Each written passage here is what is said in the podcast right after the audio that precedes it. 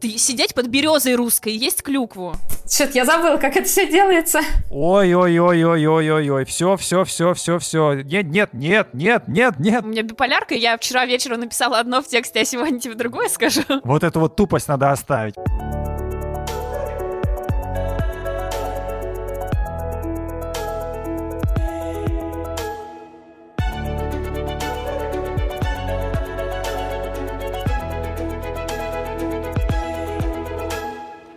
Ура! Фигурное катание возвращается в наш подкаст. Наш подкаст возвращается в YouTube и на все платформы. Это «Чистый хвост». Меня зовут Павел Копычев, я редактор sports.ru. И сегодня мы возобновляем фигурный сезон, тем более он уже совсем скоро. Возобновляем мы в такой классной компании с Полиной Крутихиной. Привет. Настей Жаворонковой. Привет ну и со мной, потому что я вернулся с олимпийских арен, э, с э, японских земель, которые, честно говоря, может быть, не самые гостеприимные, потому что такого э, ковидного протокола давно-давно не видел и, надеюсь, больше не увижу, но говорят китайцы, кстати, которые э, замутили Олимпиаду э, 2022 года зимнюю, она уже через полгода, они обещают устроить еще более жесткие условия. Ну, по крайней мере, кого-то даже хотят на три недели в карантин э, заточить. И более того, э, китайцы хотят, чтобы общение журналистов с фигуристами и другими спортсменами происходило через стеклянную стену. В общем, сегодня поговорим немножко про другое, не, не про китайцев, которые действительно собираются жестить.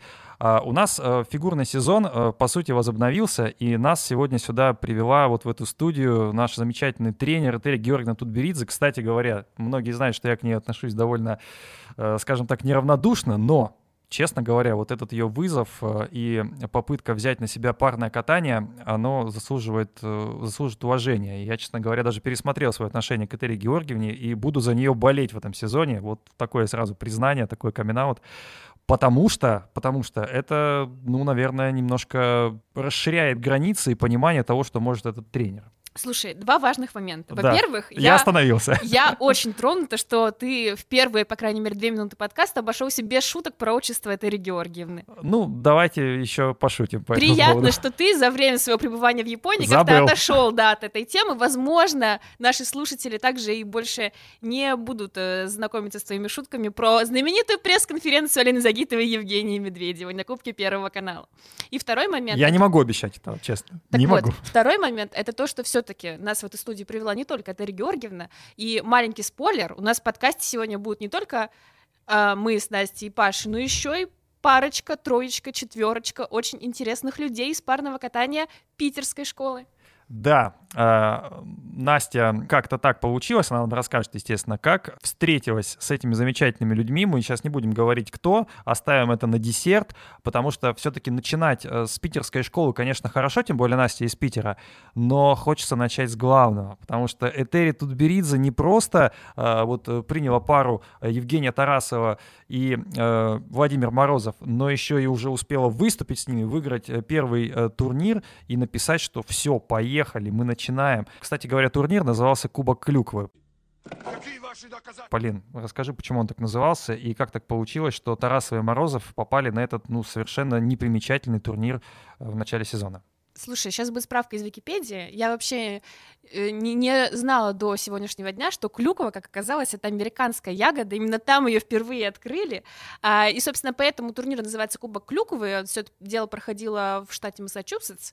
И там как раз нашли первую клюкву. И сейчас должна подстать какую-нибудь такую музыку для передач про сельское хозяйство. Началом оккультуривания клюквы считают 1816 год, когда садовод-любитель Генри Холл случайно заметил, что дикая клюква, присыпанная песком соседних дюн, плодоносит лучше, чем та, что не была присыпана.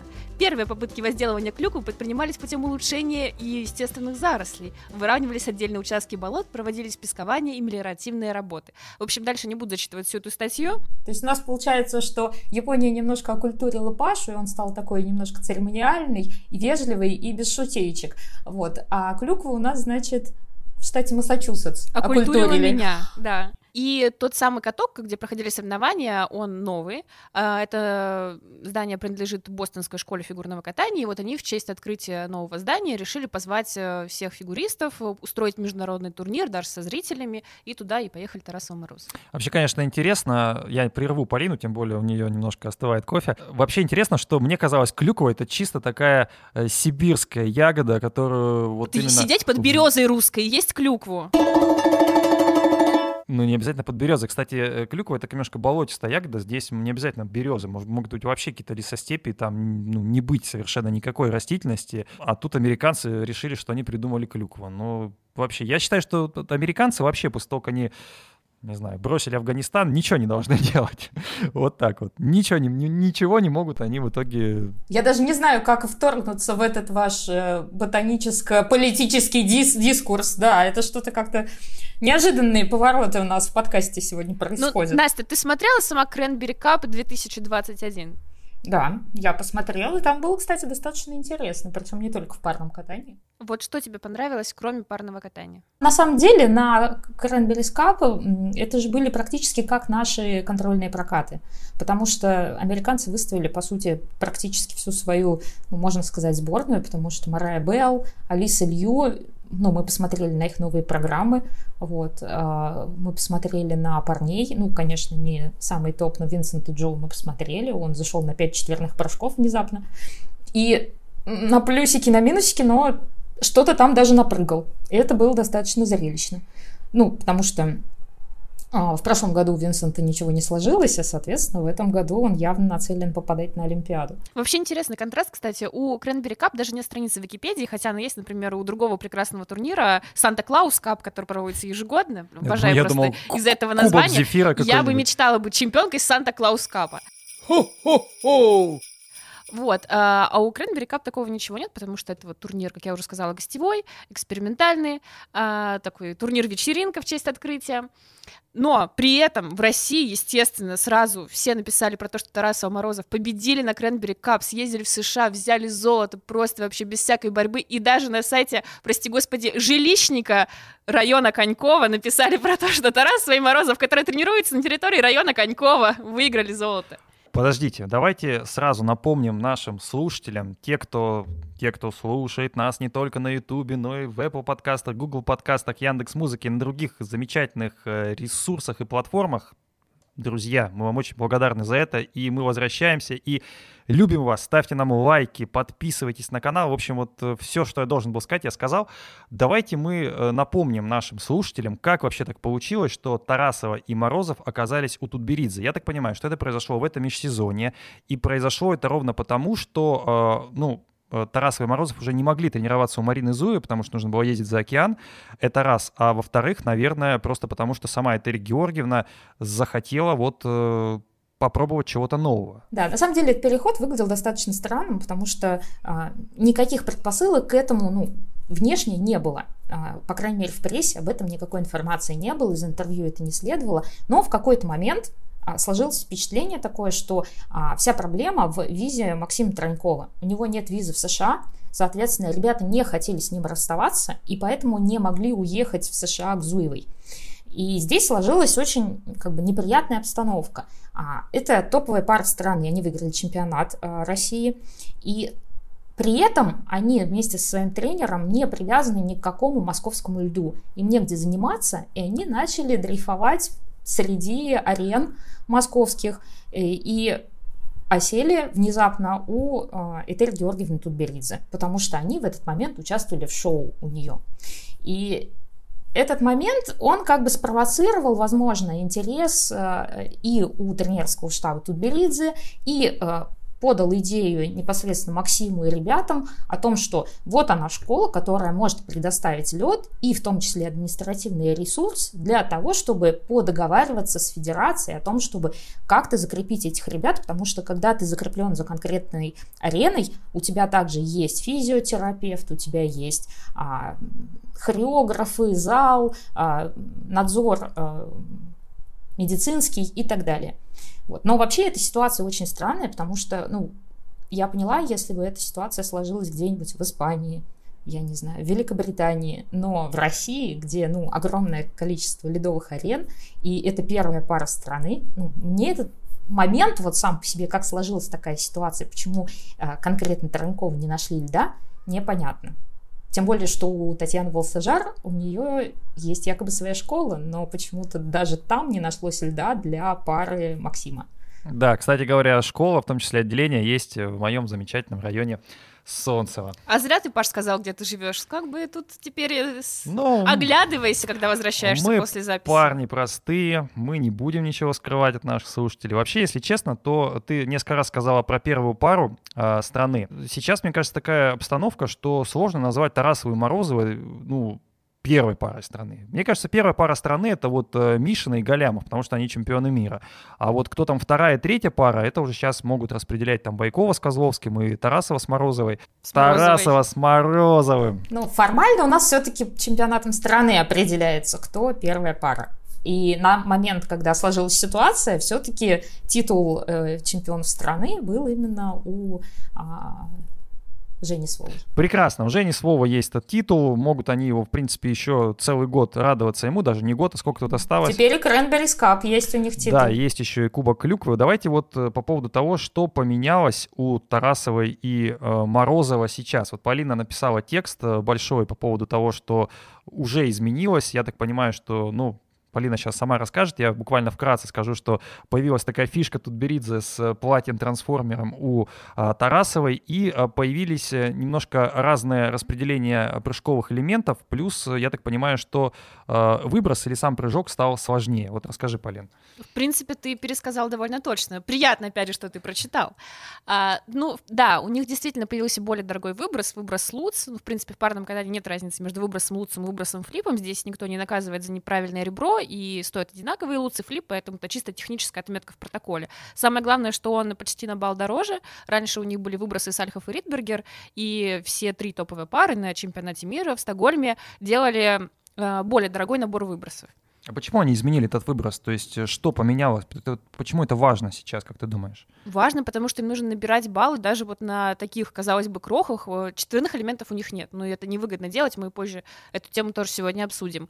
А, соответственно, набрать э, баллы именно в технике ты можешь либо за счет выбросов, либо за счет прыжков. Прыжки — это их, наоборот, слабое место, там бы не то что набрать, там бы удержать и Не удержаться потерять. на льду. Да. да, соответственно, остаются выбросы, Женя их делает хорошо, и они, видимо, решили, что можно попробовать попытались вернуться к Луцу, они пытались его делать в 2018 году, как раз после Пхенчхана, тоже хотели усложниться, и всю первую половину сезона пробовали делать дорогие выбросы, и потом как-то внезапно у них это все сошло на нет. А что касается прыжков, то здесь никакой надбавки в баллах у них не будет, но просто э, если раньше они делали первым элементом прыжок только в произвольной программе, то сейчас и в короткой, и в произвольной. И я думаю, что тут Бридзе пытается таким образом как-то нащупать э, для Жени более комфортное состояние. Может быть, она считает, что Женя проще сразу после разминки отстреляться с самым ее сложным элементом и идти на все остальное. То есть раньше у них короткая начиналась подкрутки, как и у большинства пар, и на этом турнире абсолютно все начинали короткую с подкрутки, и в мировом топе большинство начинает именно с подкрутки. Сейчас вот стоит прыжок. Вообще, на самом деле, опасная штука, сейчас спрошу у Насти, потому что начинать с прыжка, с одной стороны, ты свеженький, сразу можешь э, на эмоциях исполнить. С другой стороны, вот если не получилось, то, мне кажется, психологически это такой ну, жесткий прессинг, потому что если не пошло, то могут и следующие элементы вот по такой инерции повалиться.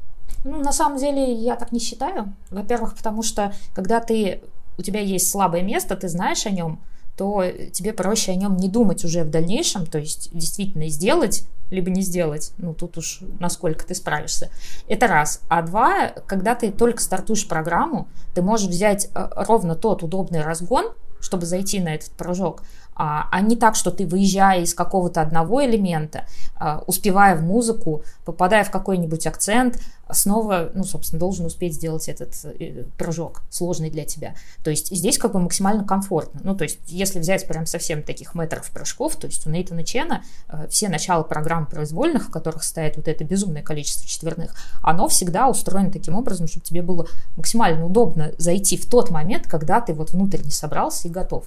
То есть в парном катании, конечно же, есть сложность с прыжками такая, что вы должны вдвоем телепатически договориться, когда вы собрались и зайти на этот и сделать этот прыжок, но так или иначе, ну как бы парники это особые ребята, вот, у них такие вещи, именно синхронизация выстроена максимально круто, вот, поэтому я думаю, что как раз для них первым прыжком это будет максимально комфортно, ну, потому что уже действительно есть проблемы с прыжками. Давайте поговорим про эти проблемы, их ведь долго не было, по сути, то есть вот эти проблемы, они начались как бы после того, как, э, ну, мне так кажется, возможно, я ошибаюсь, когда ушла Нина Мозер, и они остались вот в этом свободном плавании, когда э, тут и Траньков возник, и Зуева возникла, и в итоге вот э, чехарда это с тренерами привела к тому, что у них стабильно вот прыжки, по крайней мере, у Жени не получаются. Ты знаешь, это скорее не чехарда с тренерами, а просто сама по себе техника имеет свойство разлаживаться именно техника прыжковая. Почему это происходит? Прыжок — это, ну, действительно, вот именно физически очень сложный, э,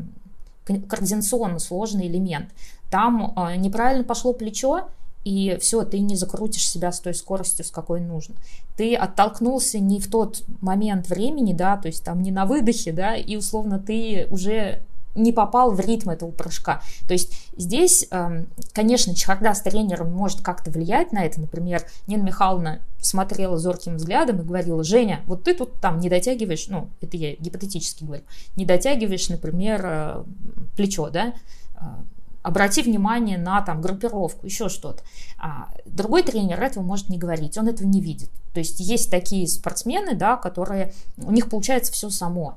Поэтому а, их, ну, как бы не нужно учить. Соответственно, когда они встали а, в, на тренировке, например, Максима Таранькова, он не может объяснить, где Женя не доделывает, так, чтобы у нее все было стабильно. А Нина Михайловна, может быть, такие вещи видела просто через от дальнего борта.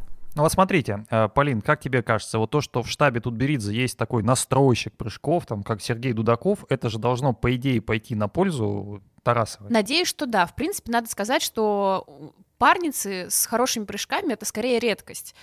Так совпало, что сейчас в России родилось поколение парниц, которые действительно без проблем прыгают. Это и Настя Мишина, и Саша Байкова. Ну, у Даши Павлюченко, в принципе, тоже все неплохо получается. А, но были времена, когда чемпионат мира среди юниоров выигрывали пары без тройных прыжков. Допустим, у Апольнари Панфилова и Дмитрия Рылова у них очень классный парный элемент, у них тоже проблема с прыжками, именно с, тройными, с тройными, с тем, чтобы вставить их в программу. Поэтому хочется верить, что Дудаков поможет Жене стабилизировать прыжки, но я опять же вспоминаю, что и там Вера Базарова ездила на стажировки к Виктору Кудрявцеву, который поставил прыжковую технику огромному количеству одиночников, и у нее эти прыжки скорее не появлялись или появлялись совсем эпизодически. Да, но с другой стороны, есть еще один человек вот в этой команде, который тоже появился неожиданно. Это пермский тренер Павел Слюсаренко. Надо понимать, что пермская школа именно парного катания очень серьезная, да, и в частности Максим Траньков, он же из Перми. А, роль Слюсаренко в чем? То есть получается какой-то очень такой раздутый тренерский штаб. Давайте вот э, попытаемся понять, кто чем занимается. Есть Траньков, есть Слюсаренко, есть тут Беридзе, и кто, как вот, э, как делить обязанности, как вы думаете, как это происходит? Ну смотри, Максим Тройников и Павел Слюсаренко, они из Перми, у них одинаковое видение техники. Это, ну, большое подспорье. При этом у Максима э, большой соревновательный опыт, вот, а именно тренерского опыта явно не достает, поэтому ему естественно, нужен консультант, который может ему помогать. А насколько грамотно работать именно таким большим тренерским штабом, потому что там еще и Дудаков влияет, еще и Стихнов, который тоже им какие-то по парным вещам советы дает. И, э, конечно, это вот вопрос. Но почему Слюсаренко работает в компании с Максимом, мне достаточно понятно. У них э, действительно один взгляд на техническую базу. Потому что договариваться с Дудаковым, например, можно по прыжкам, конечно, но не, исключено, что у них техника абсолютно раз, по-разному поставлена. Это, ну, действительно, у нас в разных регионах немножко по-разному учат. Питерская техника тоже отличается, например, от московской и с этим ничего не сделаешь. И из этого может возникать конфликты. Как Настя уже сказала до этого, а, у парника все-таки прыжки должны идти синхронно. И, соответственно, Дудаков может быть очень классный специалист именно в одиночных прыжках, он может легко поставить четверной девочке или мальчику, неважно. Но если мы говорим о парниках, то им нужно прыгать э, вместе. Им нужно именно э, отработать эти движения так, как это не могут делать одиночники. Ну, мне кажется, тут еще и страховка тут Беридзе, потому что она все-таки никогда не работала с парниками. Ей нужен человек, который бы технически понимал этот вид спорта, этот вид, скажем, фигурного катания лучше, чем она. Это объективно у Слюсаренко этого опыта больше. Давайте двигаться дальше. И с э, замечательного Кубка Клюквы, который выиграли наши фигуристы, а, мы, э, ну, опять-таки, немножко про проговорим про Тарасова и Морозова, потому что, во-первых, давайте сразу ответим на вопрос, да или нет, чувствуется ли сейчас рука Этери Тутберидзе вот э, в Тарасовой и Морозова? То есть вот эти изменения, это уже ее какие-то изменения, как тебе кажется? Платье, конечно, чувствуется рука группы Тутберидзе. Я не могу сказать, что мне нравятся эти платья-трансформеры, потому что одно дело, когда это все так было еще свежо в новинку, а когда это начало повторяться из года в год, ты уже смотришь, ну, вот сейчас она после вращения да. это сделала, сейчас она это сделала во вращение, а сейчас перед дорожкой, и тебя это уже не удивляет. Меня скорее в платье смущает то, что а, на юных девочках это смотрится вполне себе уместно, а с Женей у меня какой-то конфликт сразу возникает, ну, то есть она взрослая состоявшаяся фигуристка, вот, с уже определенным стилем, и, ну, возможно, это мои личные переживания, но стилистически я вот этот прием понять не могу. То есть так, возможно, Этери пытается нам показать, что вот они перешли ко мне, и произошло перевоплощение. Но это слишком очевидно, слишком, слишком в лоб. Сли- слишком в лоб, да, я согласен. Ну, я бы не согласилась, наверное, с Настей, что вот эти костюмы трансформеры это удел именно каких-то девочек-подростков, потому что, ну, Ларин Ликовалье тоже переодевалась в программе, причем она была первая, кто эту моду задал. И Мэйбелин из Мэйте тоже переодевалась, уже будучи состоявшейся фигуристкой. Но в штабе тут Беридзе это скорее для девочек. Ну да, я согласна, что в России ассоциация костюм-трансформер идет именно, да, с Этери. Но это, ну, есть в этом эксплуатация. Эксплуатация, эксплуатация одной идеи. чего? Эксплуатация идеи? одной идеи, да возможно, да. Это просто очень такой базовый прием. Прием в лоб, что вот мы э, сменили платье, и сразу автоматически поменялось настроение. Допустим, была музыка лиричная, платье было синенькое, стала музыка бодренькая, и платье стало красненькое. Здесь скорее как? Вот у Анны Погорелой был показательный с платьем-трансформером. Причем там было такое явное превращение, когда она из брюнетки становилась блондинкой, и платье у нее Под становилось из, Вурс, да. из черного золотым, по-моему. А, вот. И там был обусловлено это именно образом. Здесь я вот этого подкрепления какого-то именно идейного не вижу. И поэтому мне кажется, что это превращение ради превращения. А музыка? Музыка не смутила? Ну, то есть вот э, музыка, которая была у Савченко и, э, соответственно, Массо, она сейчас же вот в олимпийский сезон, то есть можно ли одной этой музыкой выиграть две Олимпиады подряд? Нет ли такого диссонанса, что на ну, суде это тоже будет А давить. сколько у нас друг, другой музыки выигрывала Олимпиаду несколько раз подряд? Ну, кстати, Савченко была на Олимпиаде с другой музыкой, ты путаешь. Это был предолимпийский, да, да чемпионат 17 -го года, там они взяли Окей. серебро. Ну вот все равно у меня есть ощущение, что это ну, не выигрышная музыка. Давайте так, хорошо, вот эта музыка, она слишком лиричная, она слишком какая-то э, вот э, монотонная, однотонная, что ли. Вот, возможно, возможно, это подходит именно Тарасовой и Морозову. Возможно. То есть они по другие музыки катаются как-то вот все-таки иначе. Какой был резон в этом? Мне Потому вот... что ты, кстати, в тексте сказала, что тебе все понравилось. Тебе а мне идет. просто правда все понравилось. Ты думаешь, что я сейчас там, у меня биполярка, я вчера вечером написала одно в тексте, а сегодня тебе другое ну, скажу? По крайней мере, ты можешь аргументировать э, глубже сегодня.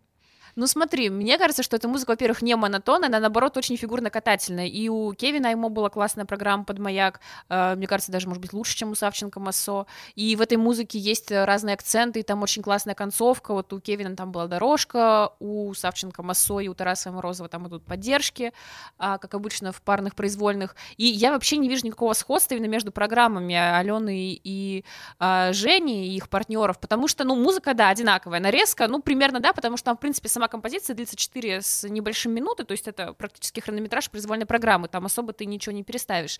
Но программы сами по себе разные, настроение у них разное, и поэтому я никакой не, ви- не вижу проблемы с тем, что эта музыка повторилась. Настя, ты видишь проблемы? Ну смотри, мне немножко мешает то, что я помню программу Алены с Бруно, вот, но а, при этом мне очень нравится то, что программа цель, цельная, то есть, что это не нарезка, то есть не то, что это взято какое-то большое произведение, из которого нарезали и составили из отрезков какие-то трансформер. Мне скорее понравилось хореографически. Э, есть она такая штука, она немножко похожа на гороскоп, но я тебе постараюсь э, в двух словах объяснить. Есть программы, которые классно сделаны композиционно. То есть это, например, э, тот же самый Дон Кихот Загитовый или Рокетмен Нейтана Чена. То есть она так составлена программа, что ты э, погружаешься в нее, и сначала у тебя идет одно развитие, потом безумное количество прыжков, или в конце классная дорожка шагов. это, ну, один вид сильные программы. Есть программы классные именно хореографические, технические. Это, ну, такой пример можно привести Мулен Руш Вирчу Мойер. То есть она и классно смотрится, и там столько всяких акробатических элементов, которые и сложные, чтобы выполнить, и сложные для восприятия. Ты просто смотришь, и у тебя бесконечный вау-эффект. Есть... А в чем гороскоп? Гороскоп вот сейчас рассказываю, да. Есть, например, программа, которая классная музыкально. То есть там миллион акцентов, каждый прыжочек висит на каждом своем акценте, там, Сеймей, например, и Зуруханю. И вот э, для каждого человека есть вот своя какая-то последовательность, в какой, в как, ну, потому что программы они не бывают только сильные, там, например, композиционно. Вот. Она бывает сразу и композиционно сильная, и, например, хореографически сильная, еще что-то. Но у каждого человека есть приоритет, что для тебя важнее. И вот э, в моем гороскопе, да, у меня самое важное, чтобы программа была стилистически стильная. То есть это как, ну, то есть она должна идти непосредственно тем, кто катается. Вот мне кажется, а, Жень с Вовой эта программа идет. То есть она показывает, я бы, конечно, хотела, чтобы там был какой-то, а, у них одна программа более драйвовая, одна более спокойная, но сама вот эта программа, она в целом им подходит. То есть они в ней как-то вот раскрываются с лирической точки зрения. А, но мне немножко мешает все равно, да, что я помню в этой программе Алену Савченко, и у меня, ну, я не могу их не сравнивать вот так. А знаете, что самое страшное? То, что последнюю минуту после того, как Настя сказала, что есть программа и классная музыкальная, у меня в голове запел Игорь Корнелюк песню про то, что там горит очаг. Макс, поставь, пожалуйста, Корнелюка, послушаем. Там для меня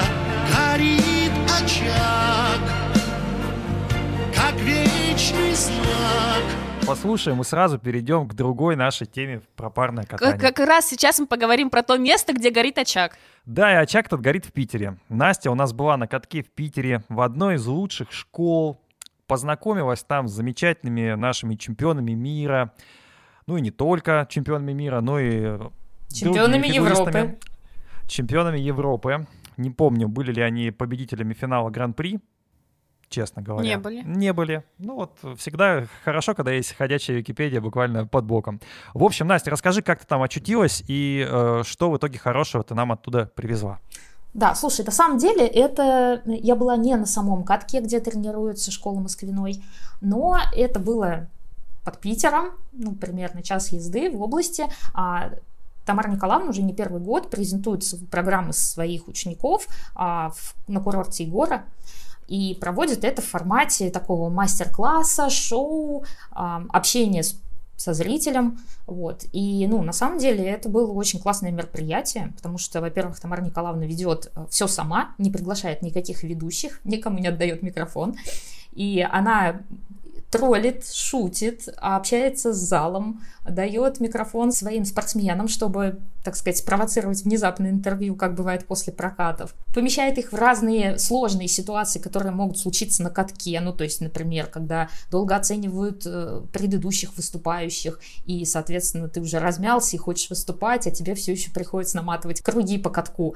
Вот. И она, в общем, помещает всех своих спортсменов в такую обстановку, когда им нужно выступать перед зрителями с программой, но при этом преодолевая какие-то мелкие ну, как бы сложности, и чтобы они могли почувствовать себя, ну, как, как они смогут справиться со всем с этим. Мастер-класс проходил два дня, и э, в первый день презентовались все короткие программы, во второй день все, все произвольные программы. Соответственно, мы посмотрели и новые постановки и чемпионов мира Мишина и Галямова, и э, чемпионов Европы Байкова и Козловского и других. Расскажи, какие постановки, что понравилось, что удивило, буквально вот в двух-трех предложениях абзаца. В двух-трех словах меня, конечно же, удивил больше всего выбор. Давайте сначала напомним, э, что у Тараса и Морозова короткая программа у них, как называется?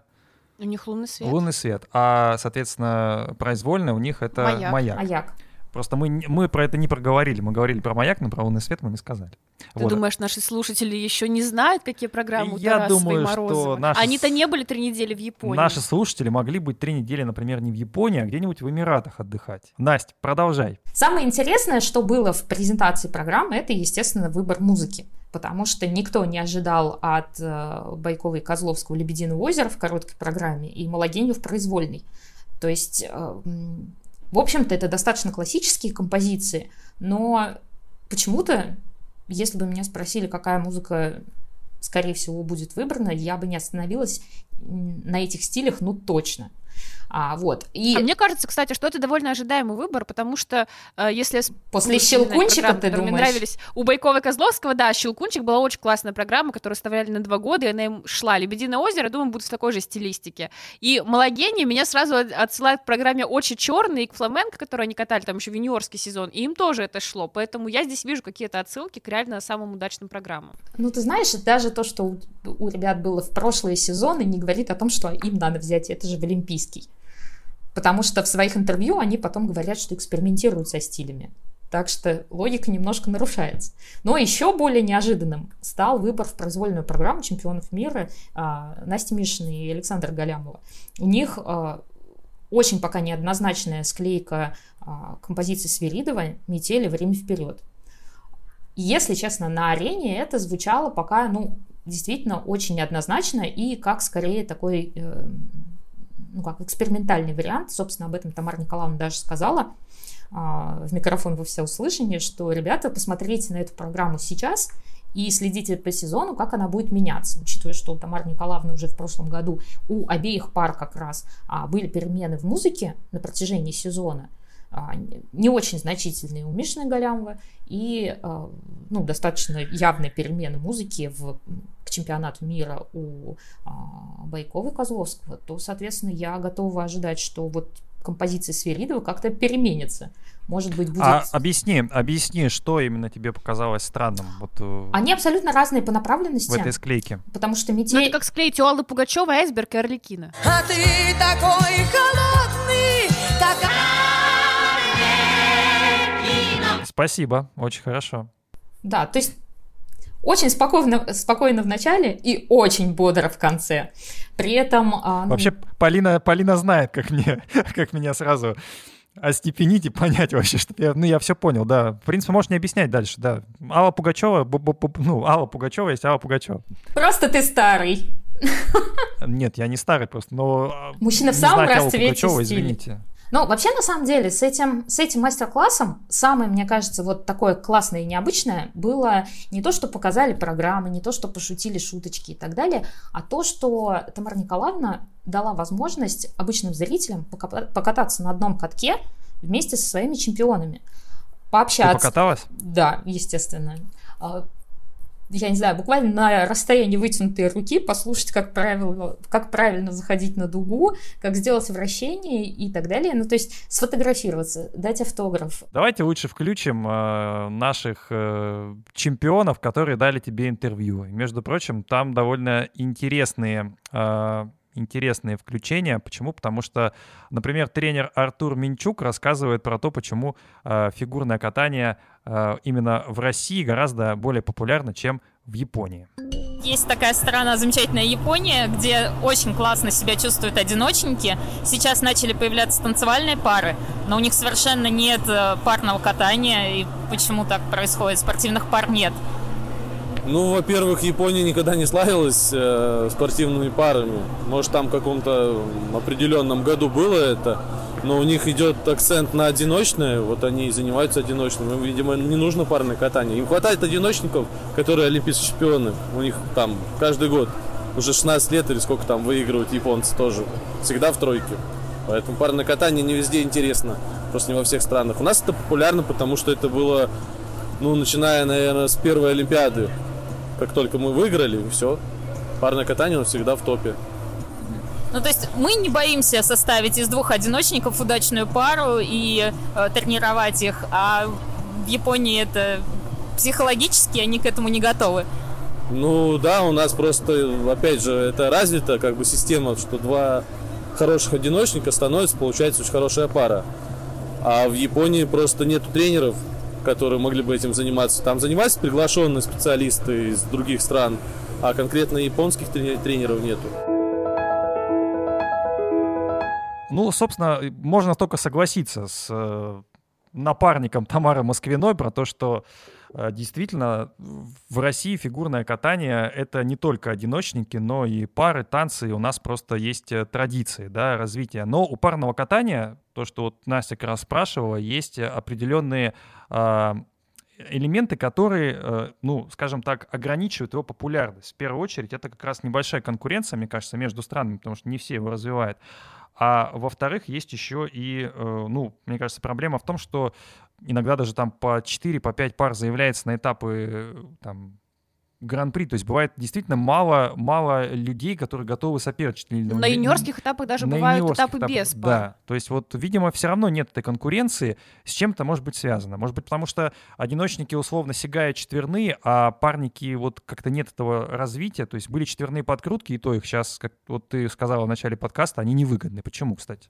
Слушай, во-первых, я не удивлюсь, если к где-нибудь ближе к закату моей жизни, парники уже начнут прыгать четверные прыжки, именно не делать там четверные выбросы или подкрутки, это все уже было, а делать четверные прыжки. Ну что сразу закату? Может быть, они через два или три года начнут, а ты сразу ну, закат может себе предрекаешь. Ну, да. кстати говоря, вот Евгения Медведева уже пробует делать выбросы и так ой, далее. Ой-ой-ой-ой-ой-ой, все, все, все, подожди, все, подожди, нет, нет, нет, нет, нет, нет, не будет Евгения Медведева в нашем подожди, подкасте. Вот точно Япония тебя сломала. И к чему я веду? А, возможно, что при таком большом количестве одиночниц, которые у нас действительно способны прыгать э, ультра-си, а, в какой-то момент мы застанем, когда они начнут переходить, в том числе и в парное катание. Да, да, вот. но Евгения Медведева туда не перейдет. Она уже завершила Ты карьеру. Ты слишком много сам про нее и... говоришь. Я с тобой хочу поговорить о другом. А ну ты не говори про Евгения Медведева, мы с тобой нормально Ну давай про четверное, да, у нас подкаст про парное катание, запрет на фамилии одиночниц. Погоди, я с тобой еще могу Камилу Валиеву упомянуть. Она на этом летнем отпуске а, встретила Григория Меня? Куни... Если бы... Это была лучшая встреча Камилы Валиевой, наверное, Она встретила Григория Куницу, и они вместе сделали подкрутку. Потрясающе. А, кстати, Григор, Григорий Куница, он ушел из штаба Тутберидзе, перестав быть одиночником, в штаб к Тамаре Москвиной и стал заниматься парным катанием. Не исключено, что это, кстати, было в предпандемийный сезон, и, может быть, это и была реальная причина, почему Этель Георгиевна задумалась о том, что они начать ли развивать э, парное направление. Годик она подумала, а потом начала. Я думаю, что для Григория Куницы это тоже была символическая встреча с Камилой Валиевой, потому что благодаря этой встрече он о нем, попал в наш подкаст. о нем кто-то вообще узнал, и он попал в наш подкаст. Извини, Гриша, но вот пока ты еще не Камила Валиева и не Евгения Медведева. Про четверные Давай. элементы в парном катании, почему они невыгодны? Была очень интересная статья весной э, в американском... газете «Жизнь»? Ну, почти, да, в американской газете «Жизнь». А, там рассуждали о том, почему парники перестали исполнять э, четверные выбросы и подкрутки, и, собственно, как раз э, даже брали комментарии у Меган Диомель, она, как мы помним, делала четверной выброс, не всегда успешно, но все-таки она его выучила. А, и Меган как раз рассказывала, что ее просто поражало, она даже обсуждала это с одиночниками, и они тоже поражались а, тому, что в парном катании разница между четверным и тройным выбросом минимальна. То есть там, условно говоря, тройной стоит 4 балла, а четверной 6.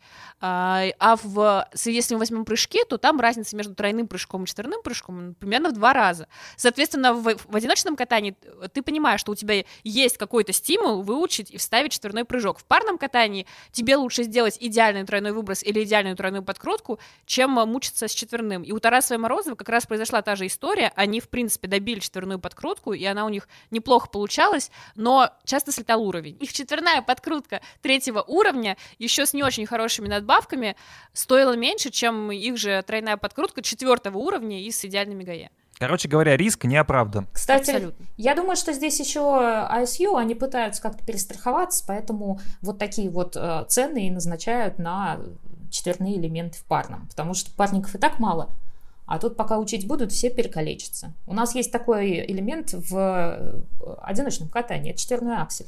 На него тоже очень небольшая надбавка в соответствии, с, ну, в сравнении со всеми остальными четверными. И, э, и как бы четвертную аксель как раз еще и понижают дополнительно. Давайте тогда послушаем Настю Мишину и Сашу Галямова, которых мы как раз спросили о том, как сделать парное катание более зрелищным, что нужно придумать с четверными элементами, оставлять их или нет, сколько давать за них баллов. Сейчас Настя и Саша все это вам расскажут.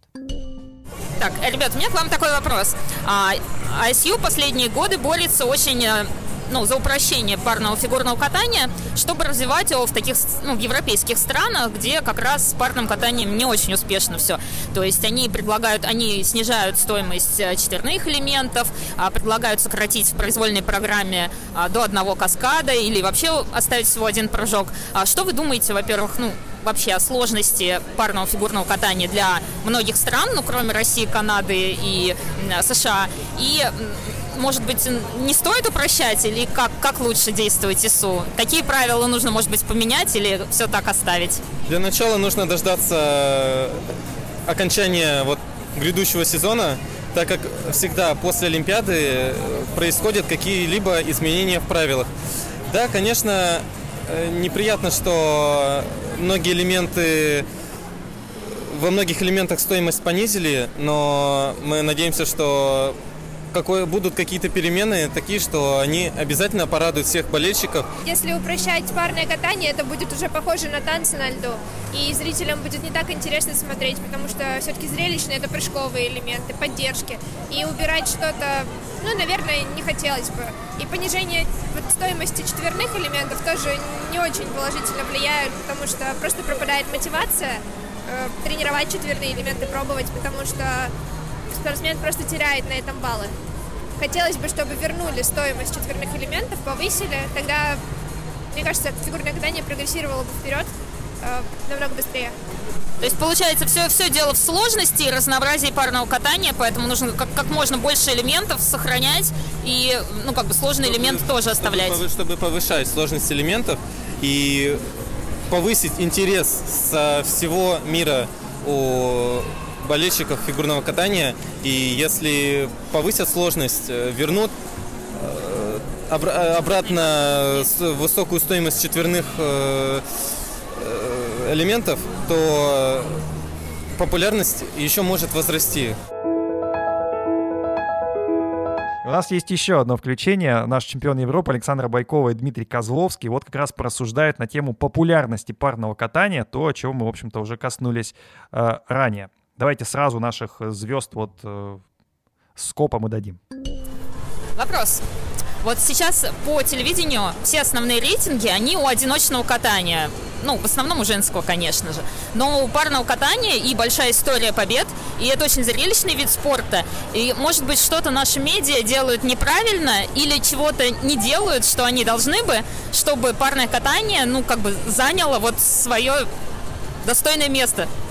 Я вообще, кажется, что фигурное катание будет в дальнейшем развиваться. И развиваться оно будет в разных направлениях, как и в работе с э, журналистами, так и вообще, в принципе, в работе с публикой.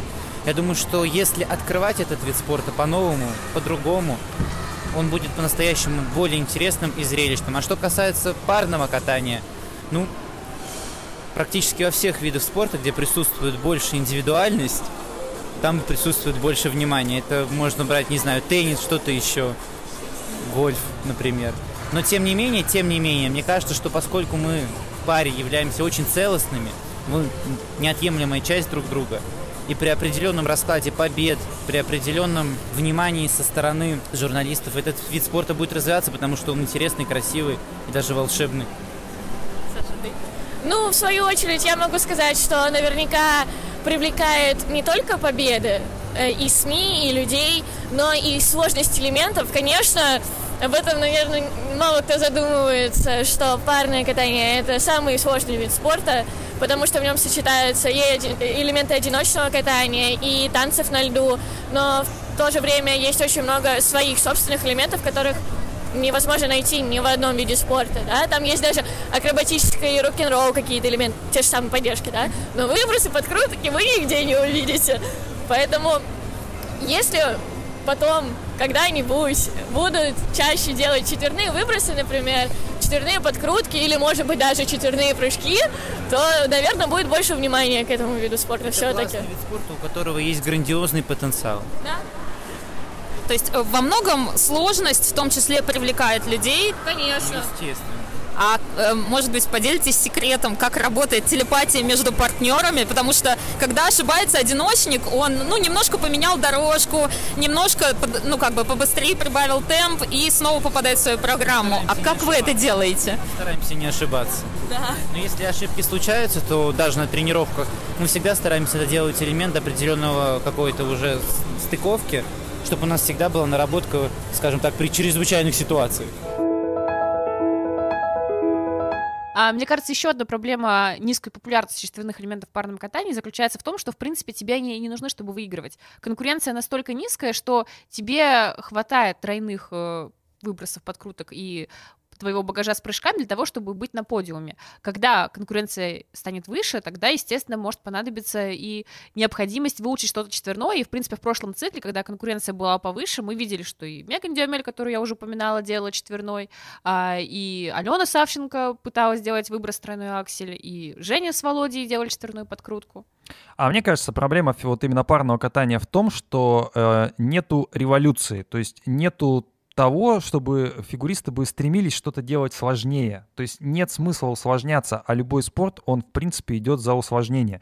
То есть э, не знаю, как насчет танцев, это вообще, мне кажется, такая очень вещь в себе. Но возьмите тоже одиночное да, катание. Понятно, что ты должен делать больше четверных прыжков. В принципе, изучать разные четверные прыжки. Привет, Михаил Калида. А, и э, эти прыжки, соответственно, они должны, э, ну, то есть мы понимаем, что э, мужики уже выучили все, но не только мужики, да, кроме четверного акселя. А что изучают парники? Им, как ты говоришь, э, четверную подкрутка им не нужна, потому что, ну, она не так дорого стоит, да, рисковать нет смысла. Четверные прыжки они не прыгали. Хоть кто-то прыгал четверные прыжки? В парном катании? Еще, еще де, девочки-одиночницы э, с ультраси не переходили в парное катание. Вот. Вот. Вот когда перейдут, это и будет, наверное, супер-супер усложнение. И как раз в этом-то и зарыта собака. Людей не хватает. Для того, чтобы так хорошо развивалось парное катание, тебе нужно, во-первых, набрать э, нужное количество партнеров, а мальчиков, как мы знаем, их вообще, как обычно, меньше. Во-вторых, тебе нужно антропометрическое э, подхождение партнеров друг к другу по росту, весу, длине рук, ног и так далее. То есть парное катание в этом отношении очень жестокий вид спорта. Там действительно э, соотношение э, роста партнеров э, очень важно. То есть в, пар, в, это, в танцах у тебя могут перейти туда ребята, которые близки по росту, и они замечательно будут смотреться на льду и смогут сделать все элементы. А вот закрутить партнершу, которая выше тебя, это уже, знаешь, задача очень непростая. Ну вот это как раз Настя Мишина хорошо демонстрирует. Ее предыдущий партнер Влад Мирзоев, э, они очень классно вместе смотрелись. В какой-то момент Настя начала расти, а Влад расти не начал.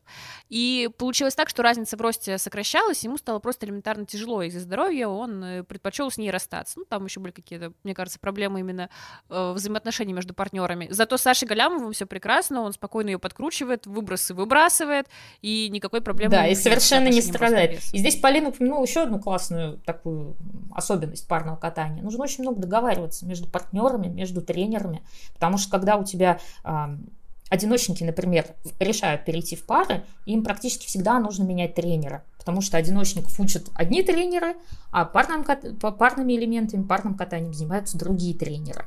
И в этот момент тебе нужно куда-то перейти, договориться, возможно, с новым тренером, начать чему-то обучаться. Если ты хочешь сменить партнера, то не исключено, что тебе придется пойти в другую школу или пойти туда, куда захочет он. То есть парное катание в этом отношении – это набор такого количества ограничений и психологических, и антропометрических, просто вот сколько мальчиков, сколько девочек. Это всегда на самом деле еще и треугольник. Только, только сложностью пар... ничего не спасти не только парное катание, но и танцы. Я вспоминаю сразу книжку Натальи Бестемьяновой, которая рассказывала про то, что в любом треугольнике обязательно кто-то должен объединяться против кого-то. В принципе, если читать книгу э, Максима Транькова, там тоже это можно между строк э, понять, что вот всегда в таких вот э, ну, танцы, пары, всегда есть э, в каком-то треугольнике две две совершенно разные как бы ну, Кто-то основание, кто-то вершина. Прекрасно познание в геометрии, Павел. Да, есть синусы, есть косинусы, но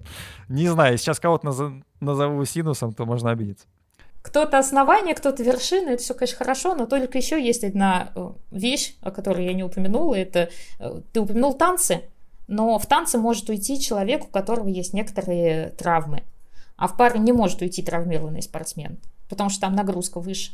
В общем, парников надо беречь. И нас тоже надо Мало, беречь. но они классные. И нас надо беречь, и слушателей надо беречь, поэтому мы всегда о вас заботимся, чтобы мы не рубеж э, часового эфира не переходили, поэтому мы сегодня закруглимся. Но при этом обещаем вам, что встретимся не через месяц, как это случилось у нас в июле, А через два. А через, ну, как минимум, две недельки. И там, кстати говоря, уже будет, ну, есть что обсудить. Впереди контрольные прокаты в Челябинске, от них уже, соответственно, скоро этапы Гран-при, э, этап Гран-при в Америке. Будет ли Там- этот гран-при? Вот вопрос. Я думаю, что американцы проведут, они не китайцы. Китайцы что-то совсем как японцы. В общем, где, где- где Азия, то там проблемы. Вот. Ну Вот Полина сразу. Вот, э, действительно проблема. Вот японцы нас на Олимпиаде 14 дней держали в каком-то э, жестком карантине.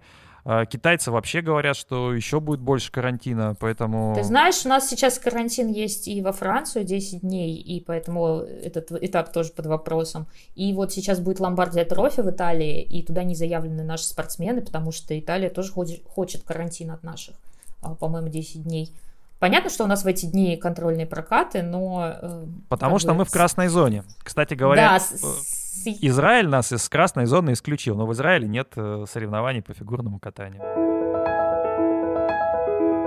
Друзья, спасибо, что были с нами. Э, Слушайте нас на разных платформах, не только на YouTube, но есть Apple подкасты, Google подкасты, Simplecast, Яндекс Музыка. Есть сайт sports.ru, где выходят э, в том числе и э, не только подкасты, но и тексты, которые пишет Настя Жаворонкова и Полина Крутихина и другие наши авторы. Будем благодарны за любые лайки и плюсы. В общем, в общем, мы по вам соскучились. Паша, скажи что-нибудь по-японски. Коничева, аригато. Больше... Займас, да? Не, было еще какое-то интересное слово. Блин, я забыл, когда они говорят, пожалуйста. Кудасай. Кудасай они говорят. кудасай. Они, всег- они, они всегда при- приправляют этим э, кудасаем абсолютно любую фразу. Блин, вот можно было бы Кудасай в каждый этот вк- включать. А, Полина, ответь, пожалуйста, на мой вопрос, Кудасай. Настя, а ты как считаешь, Кудасай? Короче, кудасай. Всем пока. Пока. Пока.